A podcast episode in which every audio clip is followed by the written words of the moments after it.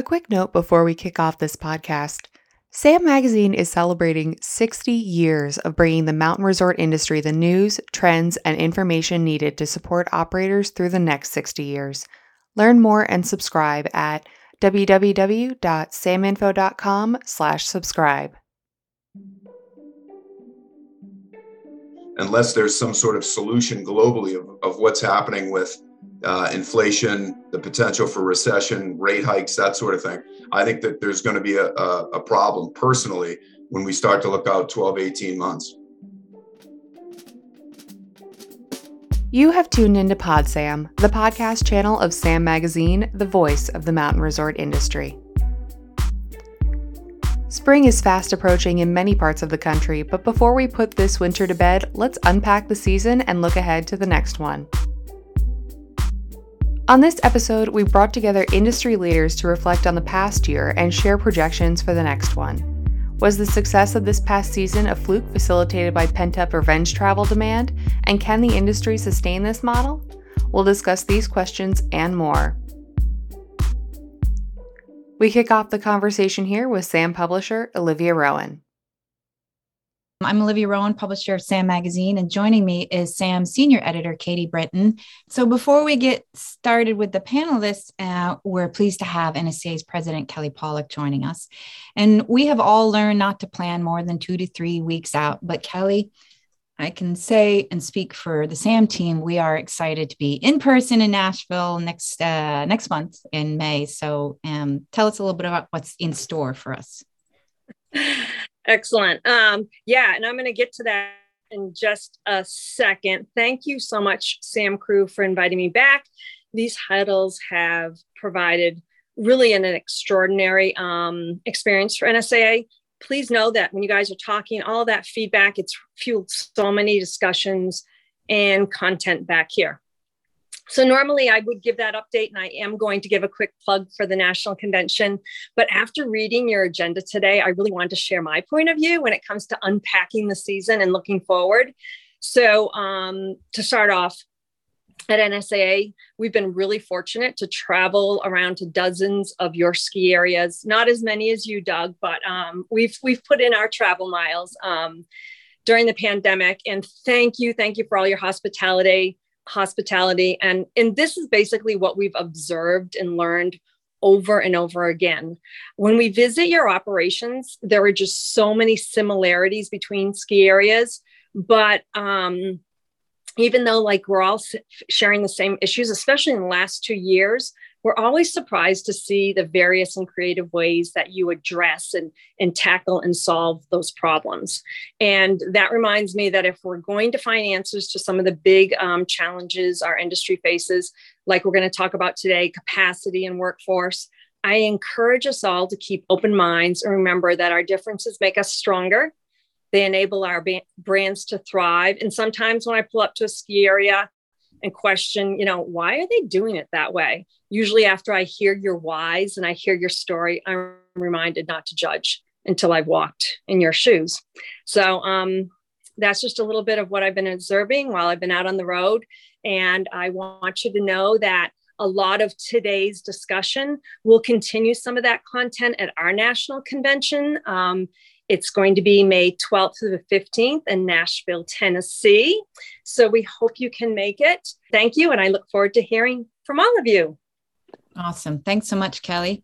Um, so just to pick up on what she said, the um, about, you know, it just sort of occurred to me over this weekend that because I was seeing all the anniversary reminders that this is also a, a two year anniversary for the launch of the Huddle platform. And this week, actually, um, in 2020, this exact week, in my little memories of Facebook, I spent the day at Wachusett visiting Jeff and Carolyn and posted a picture of us all eating fish tacos and drinking Corona beers and posted that on this time when we just weren't quite sure what was coming. But oh, how little we knew at that point. So the following Monday on March 24th, we assembled 12 operators for our first ever huddle to address the impacts of this pandemic. And on that first huddle, we had leaders from Vail, Alterra, Boyne, and independent small areas and medium areas. And that kicked off a unique time, I think, in our history when we came together like never before. And um, you know, as I look back, all told, we did 45 huddles and we've had over 250 panelists. And so, I really just want to take a quick moment to say a big thank you to all the operators in North America and our colleagues in the Southern Hemisphere who shared on this platform in the past years so that we could figure out how to move forward when there was no playbook for this.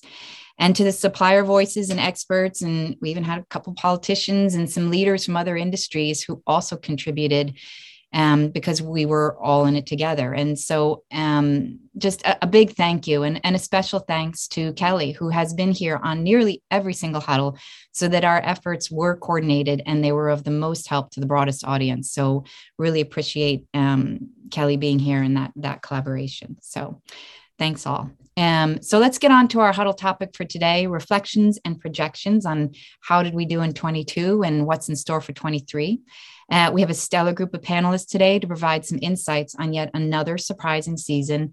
And we've tried to do what we've done with the past few years, which is to take our lessons learned and, and look ahead and, and um, keep communicating while things are still rapidly evolving. We shared two polls with our live huddle audience. Approximately how many skier visits will the industry tally up this season? And will your skier visit numbers be up, flat, or down compared to last season. Check out the results on our Instagram at Sam Magazine. I figured we'd do a little recap. Here's where we're at. Skiing has, in some ways, never been more affordable when you think about cheap season passes, for example. And in other ways, it's never been more expensive, skyrocketing room rates, travel costs, day tickets, uh, without capacity restrictions to dampen visitation.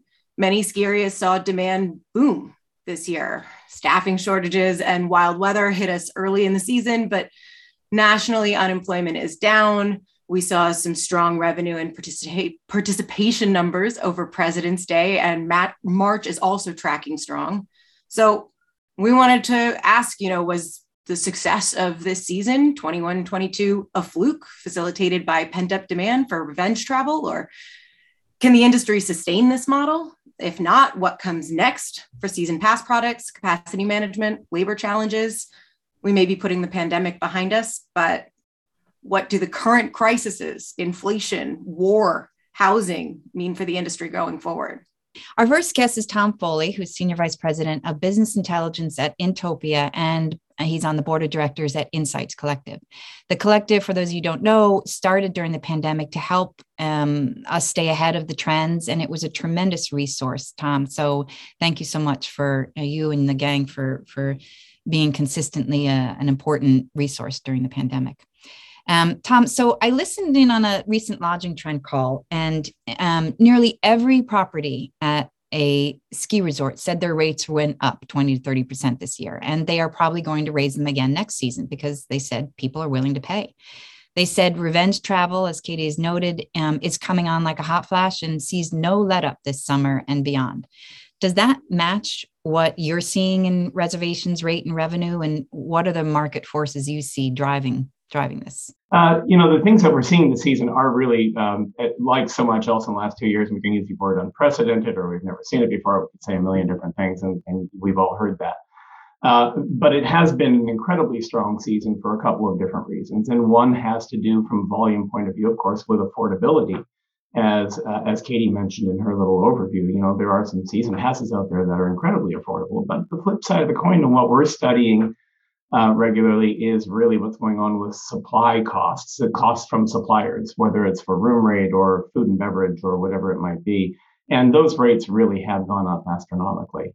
Uh, the fact that we are managing to continue to grow occupancy in, in pretty nice ways is actually a little bit shocking given the rates that are out there. Uh, right now, this season is up 32% from where it was last year at this time. That's probably not too much of a surprise but it's up six and a half from where the previous season was as of February 28th. And that's that is a little bit of a surprise, given that that was pacing actually at the time to be our strongest ever uh, winter season, and four and a half versus pre-pandemic 1819. So those are all really good growth numbers. The 32.8 is the outlier, obviously. But revenue, uh, or rather room rate, is, is shockingly strong 35% over last year, 29% over two years ago, 32% over three years ago.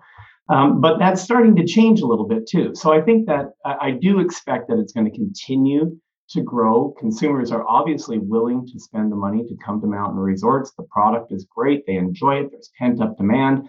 But we also deal, and I've said this before, with a consumer that's really more affluent than the rest of the economy. Uh, they're less impacted by what's going on. They put a lot of savings in the bank from starting in February of 2020 and going on through some, you know, several trillion dollars stuffed under people's mattresses just looking for a way to get spent. And the pent up demand is going to take care of that to some extent.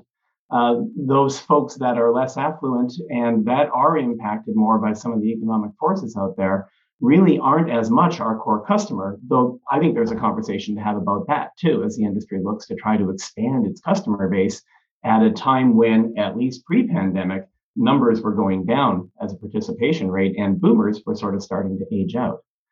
So um, the season has been one of um, really remarkable numbers that we've seen. Probably the most notable has been that hidden amongst all that, um, COVID 19 has actually had an impact on bookings. You just don't see it as much. The short lead bookings actually go away anytime there's a surge in cases, but people then start booking further out, laying a stronger than normal foundation for two, three, four months ahead, which helps us if there's any pullback during that two, three, four months ahead. And we're actually now seeing a really strong base laid for the rest of the uh, winter season.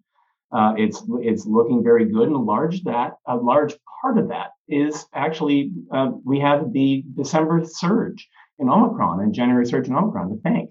When bookings for arrival in December and January and February were very very low relative to normal bookings, uh, but for March April we're actually really strong and on into summer as well. So interesting things going on. Now we're seeing, of course, um, the effect of last year and the rollout of vaccines and what that's doing to the data. And so we have to qualify things a little bit more. Last year in January and February, bookings went through the roof because it was such a, a, a strong release of that pent up demand as vaccinations and the 65 plus group started to get vaccinated and families started to get back together with grandparents and they decided to travel somewhere other than an urban center, and the mountains were the perfect place to go. Uh, and so, as we start to do these comparisons, uh, we want to make sure that we're mindful around the data about all of these different variables that are kicking out there. Uh, but a great season, despite uh, a, a, surge in Omicron, despite some negative press that's been uh, really uh, ubiquitous for about a month and a half, and maybe lackluster snow. I don't see the numbers changing significantly between now and the end of April, and a really strong win and what's likely to be an all time record for the industry, not only in revenue because of those strong rates, but even in occupancy. So, Tom, it sounds like that short term forecast, winter and even into summer, is really promising. But I heard you use the word shocking two or three times in there. And um, you know that that shocking continued growth and people the affluent gap seems to be growing right that wealth gap but um, the, the people that have money are willing to spend it so are we sitting on a bubble here how long can the industry sustain these sort of uh, shocking this shocking yeah. growth of you know room rates and and things like that I, I, think it, I, you know, the, the factors in play now in the economy over and above inflation, which um, has been a real talking point. And I've been saying for long enough that eventually it was probably going to be right, but that, that room rates are outpacing inflation by, you know, more than they can in a sustainable manner. When we look ahead right now to summer 2022, we're actually seeing that room rate is only up 6% versus summer last year at this same time. And so there is some normalization going on um, where we might be plateauing. Now, a 6% gain in room rate is still uh, anything that, uh, you know, a bookkeeper is going to be pretty happy to see that happen. Uh, but it is a dramatic change from what we've seen going on for the past 24 months, really. And so I do think that there is a top out going on, but there there are so many now new variables. Yeah, I was I was having a conversation the other day with somebody, and we were talking about the eight or nine different things that we thought post pandemic or endemic stage was going to look like. And not one of them included a shooting war in Europe. Right. Uh, and, and that's just so far outside the realm of expectations, and it has so many economic impacts at home and abroad, and with people who come into our country. Um, but as well, uh, uh, just our cost of living, that I think there's going to be some downward pressure that's inescapable at some point. Uh, and and maybe just excuse me, uh, you know, an exhaustion. Um, Bloomberg tells us that that folks are literally exhausted from world crises, continual world crises. 87% of people have actually hit a, a, what they consider to be some version of a breaking point uh, in dealing with these things. And whether or not that translates to us, I don't know. I have to add to all that, though, is that um, our consumers in this industry are incredibly resilient. They've got very deep pockets and deep resources. They're incredibly passionate about what they do, and they have supported the industry through some pretty dark times, um, with really the only significant sustained drawback being in the wake of the Bear Stearns collapse and the re- and the recession in 2008-9. And even then, the bounce back in occupancy was relatively quick. Took a long time to get right back. Um, so I I don't know how forceful the economic pressures are going to be, or how how much they're going to force changes in rate um, it, within this industry, at least. It's just so hard to say right now. And with so, all that extra savings out there, maybe maybe cost doesn't matter to a yeah. lot of people and and that's what I heard from those uh, on that call was that that cost did not seem to be an issue because the revenge travel was so strong the pent up demand do you think that the that the war will impact summer travel and tourism as as gas prices are already um, at some record pricing and and do you think that that's do you think that's going to have an impact on summer travel and tourism I, I, I actually do, um, but I think it's going to have it only on a certain segment of the traveler. The mountain traveler during the summer is less, less affluent than during the winter. And so that is relative to the two seasons. We'll see a bigger impact happen on summer, I think. But I think we need to think about it beyond more than just gas prices, because when fuel prices go up, everything goes up. And so the loaf of bread does as well. And, we, and, and you know, just surviving and living day to day life starts to compete with what you do with those discretionary dollars. At the same time, the cost of operating a, a, a restaurant or a bar or a lodging property uh, or a lift, which uses power to get the mountain bikes up to the top of the lift during the summer, that's all going to go up as well. That all gets passed on at some point uh, mm-hmm. through the energy sector and into the consumer economy. And so it's more than just gas that we need to think about. We need to think about the battle for the discretionary dollars, especially again amongst those less affluent travelers. Great. Tom, that's awesome. Um, let's move on to our next panelist, Katie. Yeah. So next we're going to talk to Steve Wright, General Manager of JP. You were hit pretty hard the first year of COVID with a double whammy of strict Vermont travel guidelines and closed Canadian borders. And even as those domestic restrictions were lifted, there were still challenges with border crossings and things this winter. And we wanted to just get a picture from you of what the season looked like in terms of visitation, bookings, revenue, that kind of metrics you can share. Yeah, thanks. Um, yeah, I mean the the, um, the border restrictions are are still effectively uh, in place, right? The, the, the U.S. border, uh, no problem for the Canadians traveling in, but for the Canadians heading back into the country, um, they now have to take an antigen test that has to be done at a at a clinic uh, and has to be done within 24 hours of arriving at the border. So effectively wipes out um, certainly all of our season pass holders this year, which um, 50% of our market is Canadian. We gave all that money back. Um, and uh, wipes out just about any index of Canadian visitation here, with the exception of of those folks uh, just coming in for the day. Um, so that that's been a little bit of an issue, but but but bookings, um, you know, lodging based bookings, we've got you know about a thousand rooms here that that we rent. Um, bookings have been fantastic, certainly much better than we had uh, budgeted for. Um, the U.S. side of our of our uh, guest profile certainly made up for a, a, bigger portion of of the missing Canadian segment than than what we had planned. Um, and even on the pass holder end, right, we gave back all of our season pass revenue, and typically um, you know, five to somewhere between five and eight percent of our pass holders on a on an annual basis are what we would consider new pass holders. That being less than um, less than five years since they've had a pass at Jay Peak. That number uh, blossomed up to somewhere around twenty percent this year, which was shocking uh, shocking to us. Um, so it'll be interesting to see if we can hold on to that uh, that growth. Certainly something uh, something's happening there. Um, and we've had operational challenges just like everybody else, right? We made uh, significant wage uh, increases across nearly every uh, category that we have here, uh, but on much less volume. Uh, we had, you know, 50% less employees, but the, you know, the cost of that labor only reduced by 20%. So it doesn't doesn't take a math uh, major to really apply that once once volume returns. Uh, what that's going to do to our our top line uh, wage numbers. Um, when we get back to fuller employment, um, things are going to get interesting around here. We've had we've recalibrated operations a little bit here to make up for the fact that we have fewer employees. But the amount of volume that we're starting to see is going to prohibit us from keeping it recalibrated in the future. So once we expand hours and and open up different restaurants and certainly bring back new staff, those uh, you know overall compensation is going to really take a bite out of um, bite out of EBITDA here. We're going to see that happen for sure.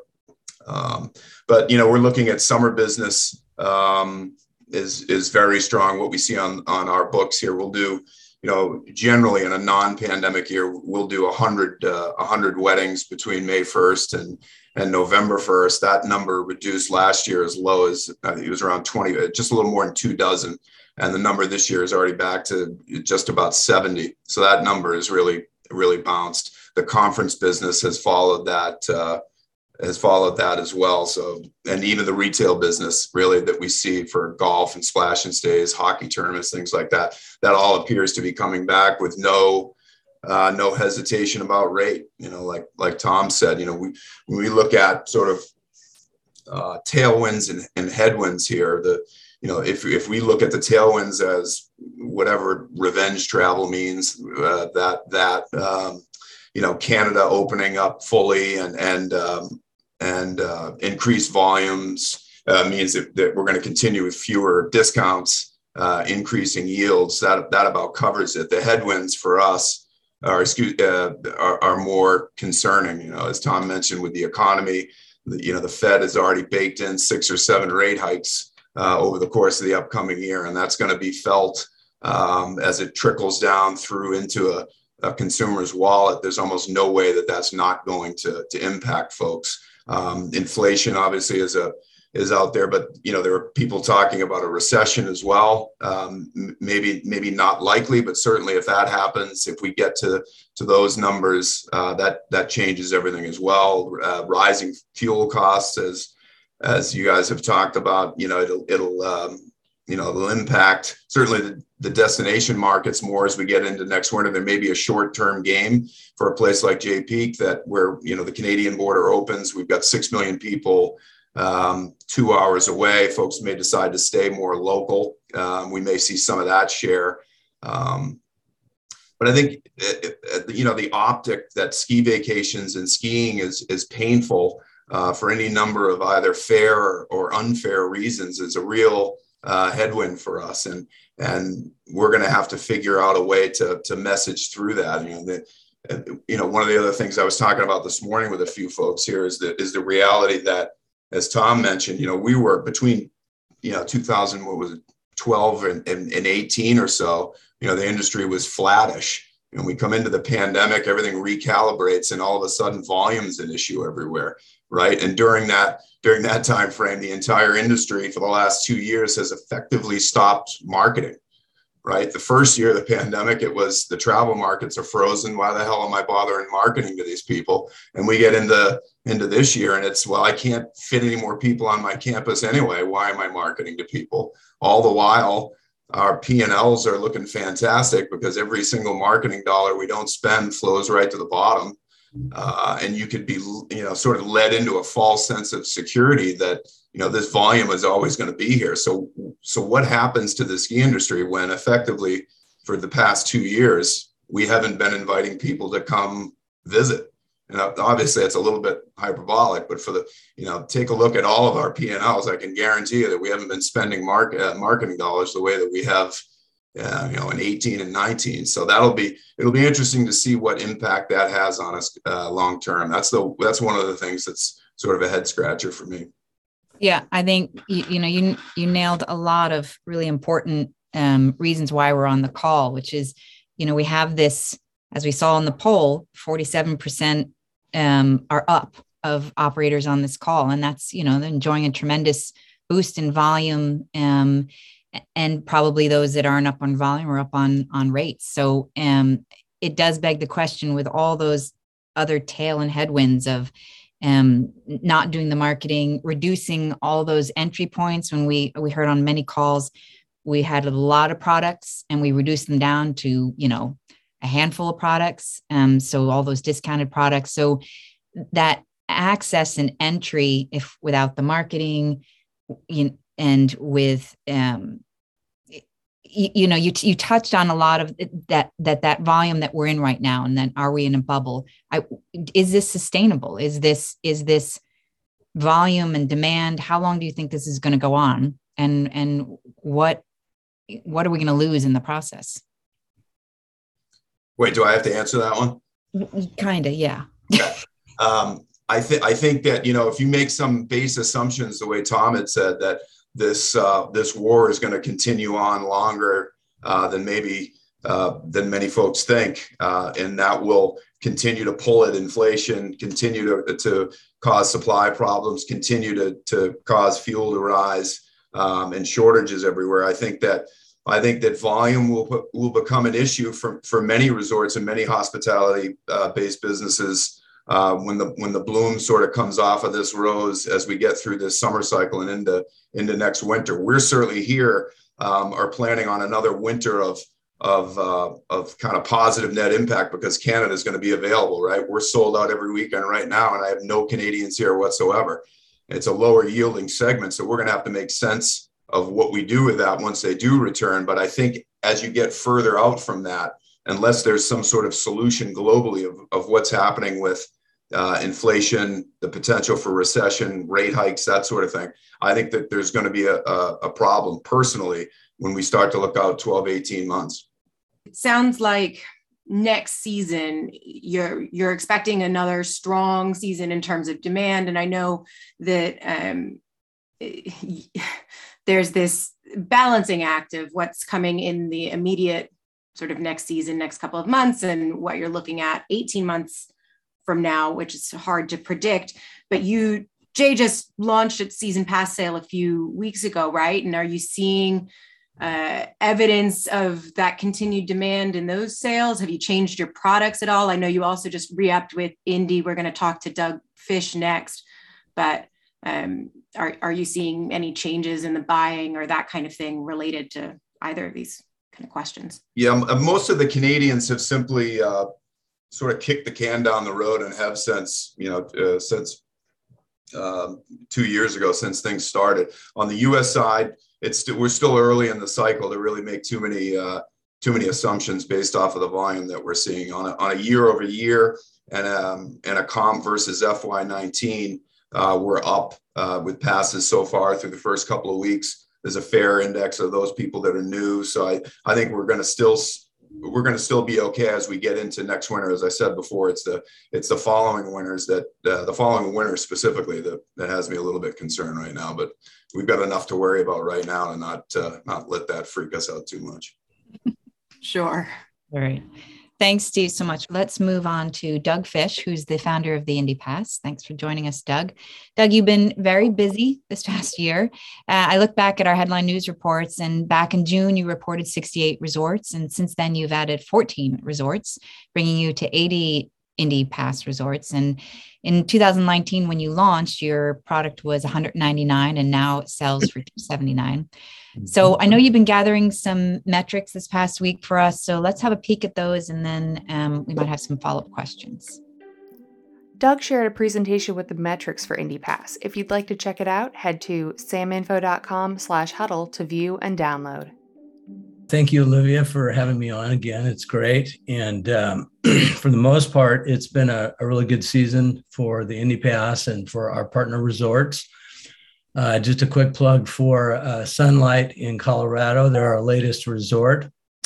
Um, I've got a bunch of numbers for you today. So, Indy Pass sales, um, our revenue is just about double, about 95%, and our unit sales are up 35%. And that's as a result of a pretty significant price increase last year. We needed to kind of get our yields in, in line. And uh, that's, uh, that's what we've seen happening. Uh, we know that 15% of our pass holders have another multi mountain pass. 7% of our pass holders have a season pass from one of our Indy resorts. And uh, another 10% have a season pass or a frequency pass from a non Indy resort. So about 32% of our pass holders, a third of our pass holders, use the Indy Pass as a supplemental pass uh, or as a secondary pass to their to their primary pass. We think. Talking about visitation, our redemptions are up 44%. Our average utilization on the pass is flat from last year. Uh, obviously, we still have some uh, ways to go. Our season goes through April, and uh, March has started off uh, pretty strong, but uh, we're still, I think we'll be in line with last year's numbers in terms of our utilization. Um, an interesting stat that has remained consistent for the three years that we've uh, we've been around. 82% of our pass holders so far this year have visited a uh, one of our resorts for the first time. So we are introducing our our pass holders to new experiences and new resorts, and, and that's part of our our game plan and our mission. um, at the same time, about 85% of our pass holders used their pass or stayed overnight at least one night um, uh, using their pass. And, you know, to Tom's point about uh, hospitality being so strong right now, our people are definitely traveling and uh, visiting uh, resorts outside their local areas. 34% of our, our resorts are reporting that they're uh, visitation is up, while over 50% are down from last year. Uh, pass utilization, uh, season pass utilization, 44% up, 34% down, and uh, 24, 22% of our resorts don't have a RFID or, or a accurate tracking, so, uh, so uh, not able to report on that stat. visitation may be down. Revenue is up or flat at 78% of our resorts. 6% are still waiting for the end of the season to uh, determine that, but only 16% are uh, reporting revenue decreases from last year. And most of those that I've talked to anecdotally uh, uh attribute uh, poor weather. We've had you know marginal weather across the country at, at, at various times of the year, and some areas in particular have been hit pretty hard. So um, that's where things are at with revenue. And lastly, uh, for the first time this year, we did a, a, survey of all of our pass holders when they purchase uh, to get to establish a baseline for ethnicity. Our goal is to uh, diversify our pass holder base as much as possible as we move forward. So, in order to determine where we're at, we asked everyone, you know, uh, what uh, what ethnic uh, category they fall into, and uh, cons- fairly consistent with with the industry. About six percent um, uh, showed up as as um, uh, BIPOC.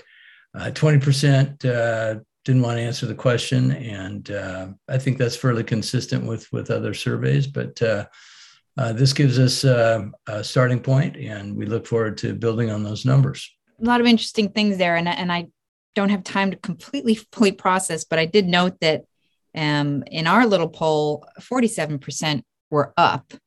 Um, our numbers def- definitely didn't match, interestingly, your Indy Pass customers as far as visitation, but then they seemed to crush it on the on the revenue side. So um, that was right. that was interesting. Mm-hmm. Um, so you know, you mentioned um, that that it looks like the the pass achieves its goals of introducing skiers to new areas. And since more than 80% use the pass to visit um, a new to them type resort, um, that's pretty significant data that you have there. And do any of these new visitors become regulars and buy the resort pass? Do you see, do you track that to see um, after that introduction? That's a little harder to track, and we haven't surveyed pass holders um, um, as to what you know what they do. But anecdotally, we hear from our our resorts that many of our guests become regulars or you know uh, repeat visitors. Um, but uh, it's hard to uh, produce hard data for that. Yeah, and interesting, two thirds of the Indy Pass holders do not own another pass. That's, that's correct. Yeah. So that, that's our primary target. Doug, we talked a couple months ago about the density equation you're using, and it sounds like um, while 32% use the pass as supplemental, the vast majority are still the casual skier, right? They're using a handful of Indy days. Uh, but with 80 odd ski areas as pass partners now i'm just wondering what the density strategy is going forward. Where are you sort of maxed out on partners? Where are you looking to add um, what's sort of Indy's plan headed looking at next season? Well uh, we are tracking very carefully um, the usage patterns from our pass holders. You know some of our pass holders uh, ski 20, 30 days, and many of them ski far less. Uh, the average uh, obviously makes makes the program work. Um, about uh, 50% of our sales are in the Northeast, and 50% uh, of our redemptions are in the Northeast, where we have uh, high density, where a lot of people live, where a lot of skiers live. And um, we still think there's there's room for some minor tweaks in the Northeast in terms of additions. Uh, we're looking at Pennsylvania, uh, we're looking at Maine, and um, uh, for, but for the most part, New England is is pretty well set. Uh, certainly, the West is a, a much bigger, broader uh, region uh, with a lot more distance between resorts. Um, but um, and, and, we we still have plenty of room to grow in in those regions and uh, we plan to do so. Awesome, interesting. And Doug, you um, you, you launched a new product this year, right? Your Switch product, and obviously that that casual skier, the person who's using the Indy a handful of days versus the skier that's using it twenty or thirty days mm-hmm. um, a season is is the core. But do you anticipate that shifting as you create new incentives? Are you still focused on that core or, or on that casual market? Yes, it, it we're, we're, after day ticket buyers. That's our primary market. However, uh, uh, we are seeing you know consistently year after year um, a pretty a, a, pretty good amount of people buying the Indy Pass as a supplement to the Epic or the Icon or the uh, Mountain Collective Pass, and you know we believe that uh, a large percentage of the skiing population are not aware of all the great smaller resorts that exist across the country.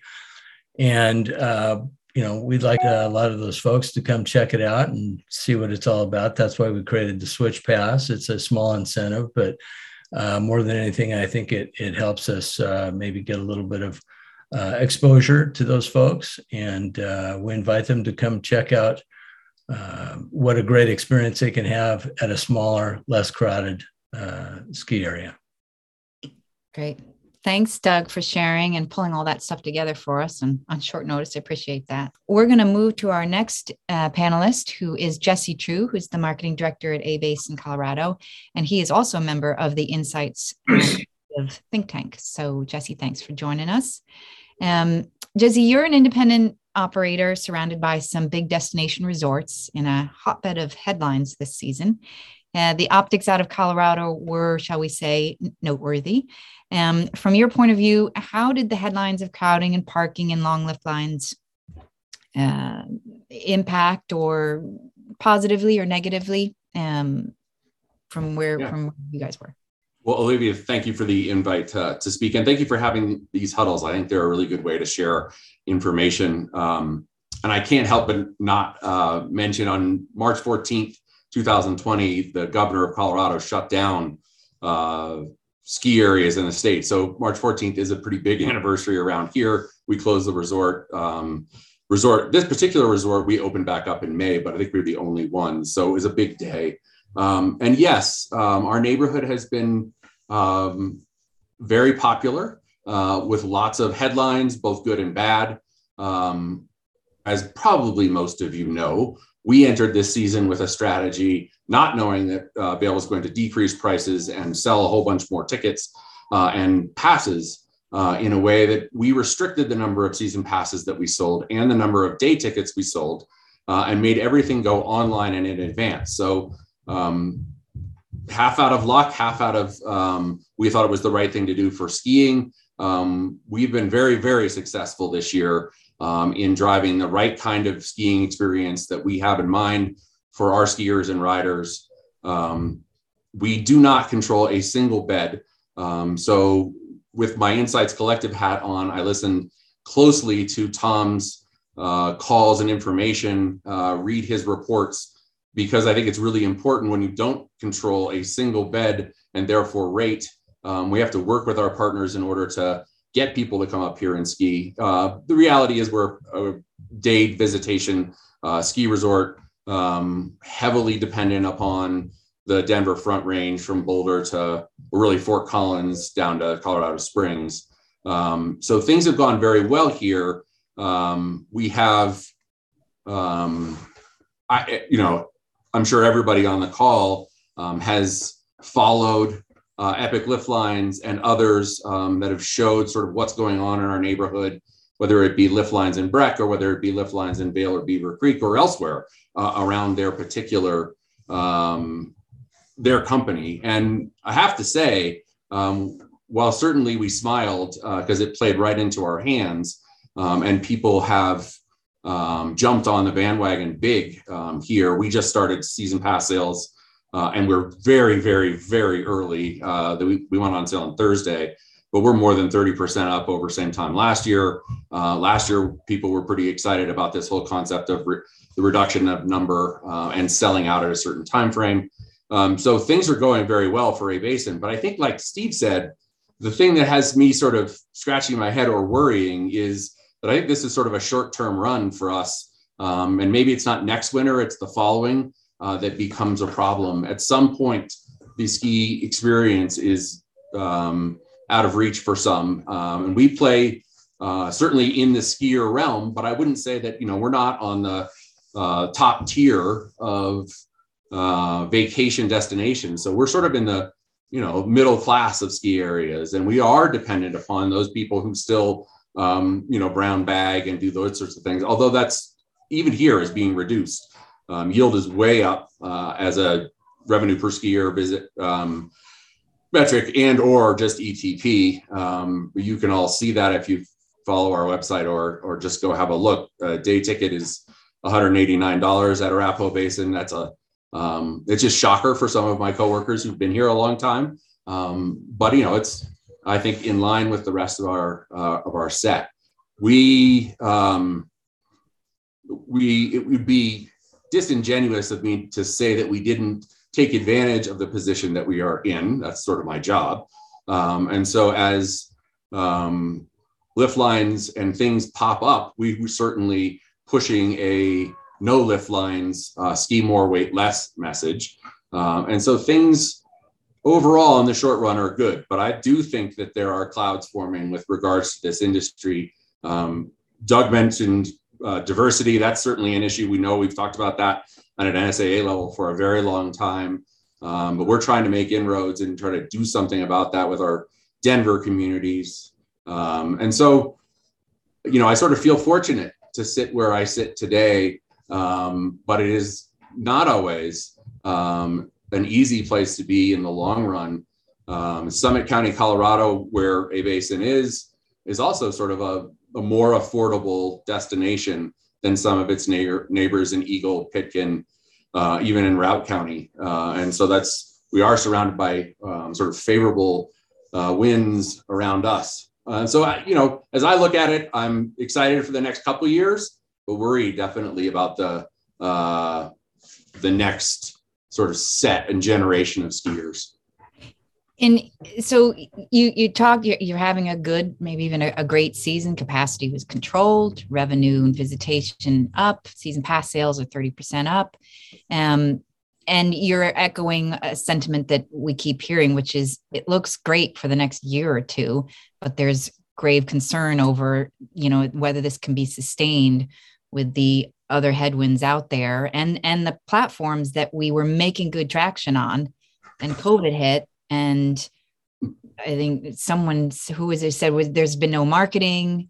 Steve said there's been no marketing so you know at some point the impacts of the two years um, and getting beyond this pent up demand what happens then? And that's kind of the purpose of having this chat now is try out get it out ahead.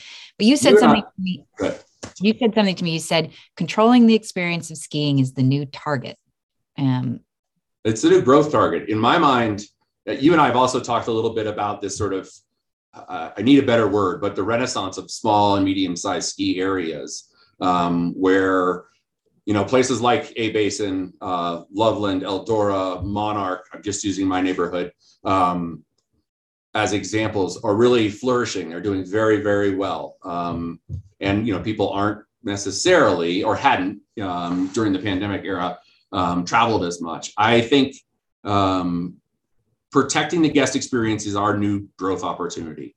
Um, Arapahoe Basin specifically uh, is poised for a, a, a, really good few years. Um, and, you know, it could be five, it could be more. But as uh, people defect from Epic and even Icon. They're looking for places that are controlling um, overall visitation numbers. And we happen to be doing that. And we happen to be in a very, very busy place. Summit County will do somewhere north of 4 million visits um, this year. Um, so we're surrounded by volume. Uh, and when we can say that we've got that and then we can prove that experience really does matter and that we are, when we are parked out uh, there's still no lift lines to be had, and so we we are in a sort of lucky position. Um, but you know, I do think that the small and medium uh, ski areas do need to start thinking about the the future when marketing dollars come back at a larger uh, way in other of our competitors. I always say that you know my competitors can add a zero to their marketing budget very very easy, and I would get drowned out very simply. Um, and so I think there is some, concern. Um, you know, we talk about at the Insights Collective a ton about what the overall experience level is going to be and how are we going to, you know, clean bathrooms in my case and make sure the food and beverage is served uh, quickly and efficiently and with a smile and all of those sorts of things. Ski school for us has uh, been a challenge this year, which is unusual, at least for my neighbors uh, and friends and family that I've got around the the, the industry. Um, certainly food and beverages too, but we've had a number of returners and we sort of have the benefit of loyalty here at the basin. So um, I think there are lots of really good uh, signs for this particular resort and some concerns for the industry. Okay. Thank you, Jesse, for sharing. Appreciate that. We asked Alex Kaufman to join us in the huddle today. And while he is no longer in a formal role in the industry, he previously worked in sales marketing communications at several resorts and has been a podcaster since then for the Wintry Mix. A year ago, Alex forecasted capacity trouble ahead when Vail announced a 20% drop on its season pass.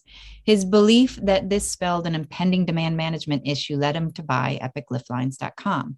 And we all watched that story unfold. So we're not here to rehash that. Um, but Alex showed his persistence, uh, well, his foresight a year ago um, with his forecasting, and he's had a front row seat to guest and employee frustrations this season. So now we're asking him to use those insights to look ahead. So we have a few questions for you, Alex. Um, Katie, I'm going to toss to you to start us off. Sure. So, Alex, um, you recently put out a 10 minute quick podcast uh, that was essentially a call to action for a health and sports industry. Focus was on Vail Resorts, but as you've watched this season unfold, you have some takeaways that apply to all operators looking ahead to 2022 and 23. And I think demand management is the perfect place to start. As we've heard on this call, you know, while volume has been a major news story, it's not a given, right? And there's concern there. And I I'm curious, you had some some great analogies and things to share and an interesting way of looking at how we might approach demand management going forward. Yeah, and uh, thanks, Kitty. Um, and sixty percent of you have probably already heard this podcast. I went through and looked at the at the lineup of names, and I know that at least half of the group has already heard this. The other half can check it out. Wintry Mix podcast. It's been dormant for a year, but ten minutes they're on top. Um, but as Katie said, very much about um, demand management and you know what we saw over the last year. Um, obviously, every resort experiences this, experiences this issue very differently. Um, had a few analogies. One about sports teams and selling, you know, the seats in the stadium, but not unlimited selling and then letting people fight over the seats in the stadium or the parking spots or the roads to get there. Um, same kind of thing around golf. Uh, the there's a reason golf doesn't sell unlimited golf; they sell tee times um, because if you only sold unlimited golf, um, people would show up on Saturday mornings to play golf, and that wouldn't work very well for selling their resource effectively and responsibly. Um, so definitely dig into that podcast for a lot more on those two topics. Um, I think that, you know the, one of the key takeaways and recommendations um, that is kind of what I've distilled down from the fire hose of information that was coming at me um, while I was admin of that thing. I haven't been since December 28th, thankfully. It's crazy. Um, was keeping some tools in the toolbox. There's been a pendulum swing, as we all know, that kind of timed up with the Epic Pass um, and timed up with with mega passes in general to simplify your product mix, encourage people into season passes, and that pendulum swung very far that direction. And we went from having too many products. We all know when we had Product Palooza, you know, carload Thursdays and bring a coupon and do this and too many things to, to count. And then we went from having 40 different ways to get skiers there to only buy these two um, that maybe swing that pendulum back. So you have some tools you can use mid-season instead of, oh my gosh, we miscalculated in March. We have no more tools that we can use, and we've got to just weather this storm. Um, and there's very little we can do about it. So there were there used to be 40 products, there became two. Uh, there may be some value now in having eight, nine, 10, and a few tools left in the toolbox so that you can adjust and react quicker throughout the season, as opposed to just kind of being stuck with what you thought in March. The war could change, inflation could change, demand could change, COVID could change. Um, sell a lot of season passes. It's great to insulate your business, uh, but leave a few tools in the toolbox. And and how do you think um, what went down um, this past the past two years really has impacted trial and access? I mean, you talked about the limiting of those products that may have been one way. Um, what about the optics that we've seen, and and do you think we've had a setback on that front? I really kind of cringe when I see the words accessibility and inclusivity used as buzzwords in the industry. Um, I think those words have been hijacked a little bit. Um, this industry has relied for a, as long as I've been alive, until a few years ago, on the Mid Atlantic and Midwest churning out new skiers. That these resorts were had their north star, had their main incentive to serve their local communities and build skiers um, they were just Wachusetts, as far as the eye could see, across the, the mid Atlantic and the Midwest, running as many hours as they could in the day, uh, welcoming uh, school buses full of kids to do whatever they wanted because they needed to build skiers in their local community to be effective. That was their North Star from Minnesota to Ohio to Missouri to Pennsylvania, North, whatever, small, medium, mid Atlantic, and Midwest. But in the last few years, a good percentage of those ski areas, their incentives have changed. It's just a business reality. Um, and now we don't know what that result is going to be. We know that timed up with COVID, so it's hard to judge, you know, whatever's gone on in the last two years. But I think accessibility and inclusivity, in, when viewed through that prism, is the biggest threat. I warned people three weeks before the COVID shutdowns that the COVID shutdowns were coming. I warned people a year ahead of the Epic Pass that this is not really going to work, guys. Um, and now my what keeps me up at night for your industry that I'm not in anymore, so I get to say what I think, um, is that the Midwest and the Mid Atlantic has been creating skiers for this industry long term because they're near the people and it's easy to do them. But now a larger percentage of them all of a sudden are more of an automated market capturing device. That's scary. Um, hopefully they don't get treated that way, but we got to make a judgment on what's going to happen. So I would recommend that people on this call maybe make like you know different cities in Europe and America like a sister city. Get a sister feeder feeder resort and support them, help them.